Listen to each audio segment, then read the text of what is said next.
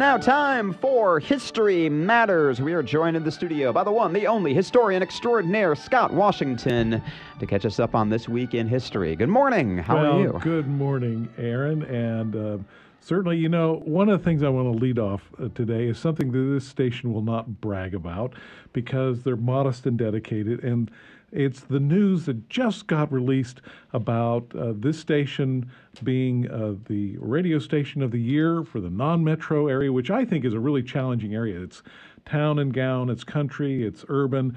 It's really a bigger. The other two awards are like large metro and medium metro, but this one is a really interesting one. And this station won it for Radio Station of the Year by the North Carolina Association of Broadcasters. And of course, you won as Personality of the Year. Congratulations, Aaron. Thank and you. I hope a lot of people express their appreciation and congratulations to you too. And then the other one, which is statewide of all the radio stations, there's like 525 in the state, which is radio community involvement, which is just exceptional. And anybody who listens to this station will say, well, these are uh, overdue awards. Uh, they are awards that really reflect the entire nation nature of the staff uh, and its dedication and involvement with uh, community partners and advertisers and the ownership.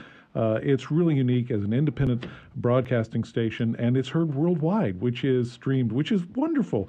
It's a model that's uh, not only good for this state, but I think nationally and internationally about what good radio is all about. Yes, that sounds like a promotion, but it's actually a historical kind of observation about what this station does and why it matters. Thank you. We, we, were, we were excited to find out. We had the award ceremony yesterday in Raleigh, That's so we were, we were down there for that. It was super fun. You know, if people went on to chapelboro.com, but it sounds like it's down uh, for Down maintenance for or the something. moment. Yeah, no. We, there's Facebook has something about there is it a little bit of maintenance going on with the website. It'll be back I, up probably later this morning. I am rarely shy about uh, noting things like this, which is so important. And uh, of course, we have the hurricane in Florida, and our thoughts are with with the people. And even though it sounds like it's a big rain event, the real issue that um, is probably not going to be stressed until this starts happening is ground saturation Mm-hmm. of water. That much water, and with even 35 mile per hour winds, you will have some trees Yeah. toppling Oh, for So- sure. The good thing with with us, at least, is we seem to be from from everything that we've heard from meteorologists and, Yeah. and emergency response folks is that we're kind of in that sweet spot where the ground isn't so dry that the water just hits Right. and, and rolls off, but it's not so saturated that there's nowhere for it to go. So as, as far as flooding goes, we got the we got to worry about it, but we're Yeah. We're in about as good a situation as we can be in terms of ground saturation. That's so right. And- that's that's one thing Well, we've and good, uh, good kind of uh, preparation. You know, I think of the people in Florida.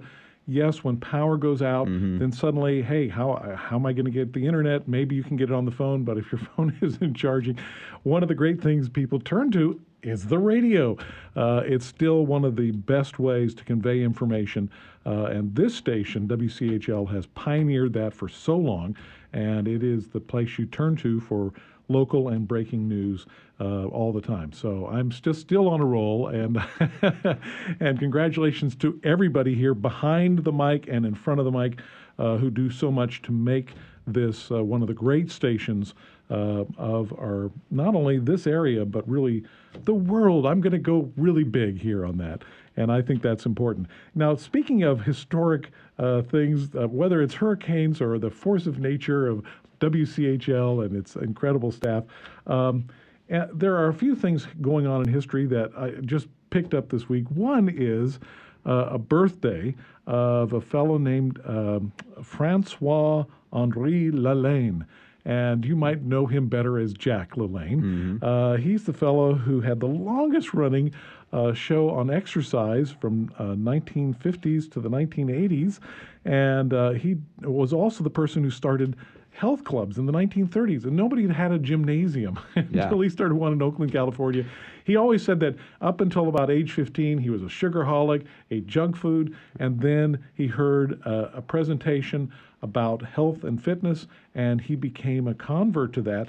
And he really tried to pioneer this idea that uh, health could be something that was available to all, especially if you watch what you eat and, and just simple movement. And his show really was pitched to saying everybody could do this.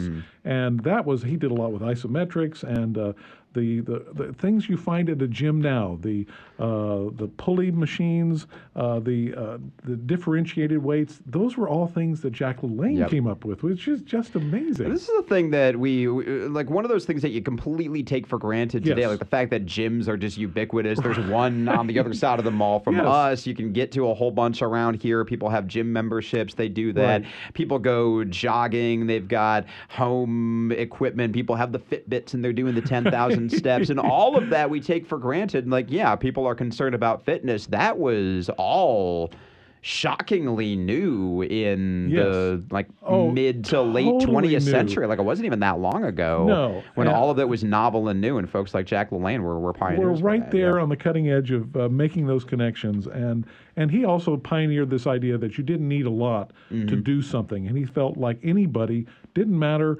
whether you had some kind of health conditions. He said you could still do some movement, and I think that was a, a great boon to the health of overall America. And even Arnold Schwarzenegger, who was, of course, a bodybuilder, he just felt that Jack LaLanne was a beast. He would every year on his birthday get out in the uh, the San Francisco harbor and tow a boat with his uh, teeth and just swim to just show he could do it. And he did that well into uh, his 80s, I believe. Uh, he lived to 97, so it's kind of amazing. a legacy that we can all. Uh, I'm more impressed to. because that water's cold. I hear. It's I'm like, cold. Yes, it is. Well, here is something, another one that pops up. Uh, these are, and of course, you know, we like to look at the origins of things.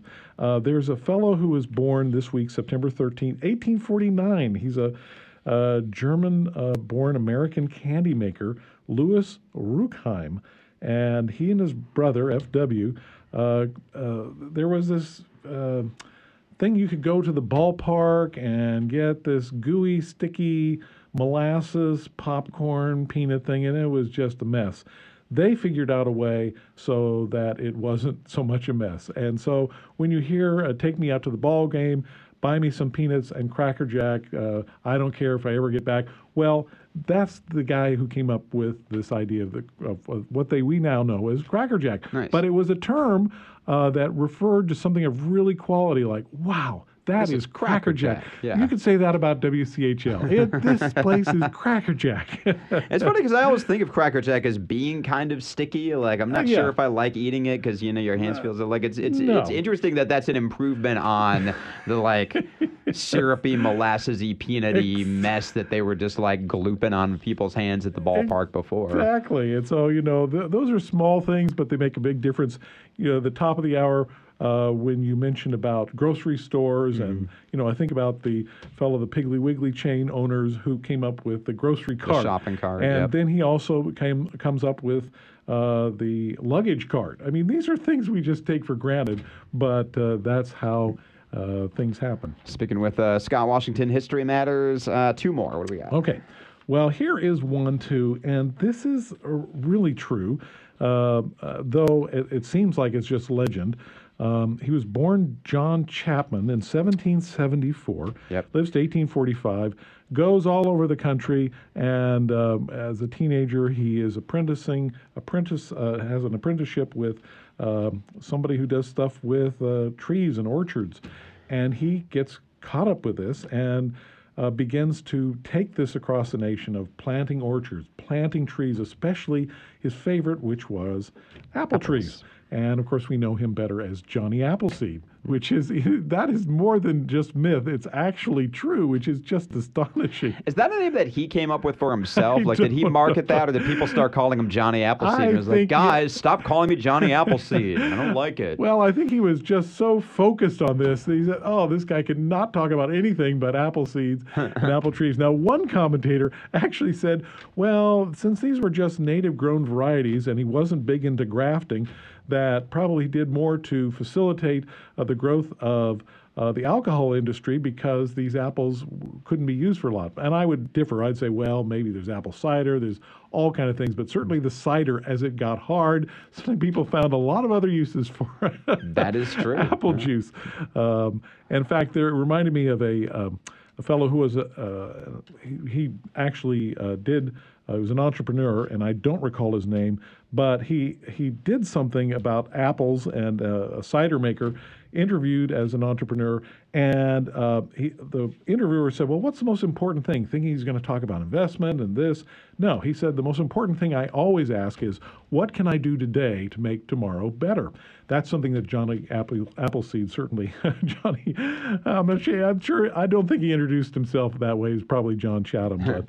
Um, th- that's a really important uh, thing that we all need to remember. And one other one, which is a woman who was born um, September 29th, 1848, up in Vermont, uh, Caroline uh, uh, Ardelia Yale. And um, she lives throughout the 19th century. Um, she begins to be really interested in um, work with the deaf and hard of hearing. And this is in the very early stages of you know how to communicate with sign language. She actually is a pioneer who really develops uh, much of what is the basis of modern sign language. Uh, and when I think of that, I'm thinking of like here in North Carolina, we have the School of the Deaf that opens October 2nd, 1894. And uh, th- this is one of those schools that, again, uh, helps people become part of the society. And it goes two ways. It's not just uh, deaf and hard of hearing people adapting to society, but also society beginning to realize the, the uh, contributions that people have no matter what their differing conditions are.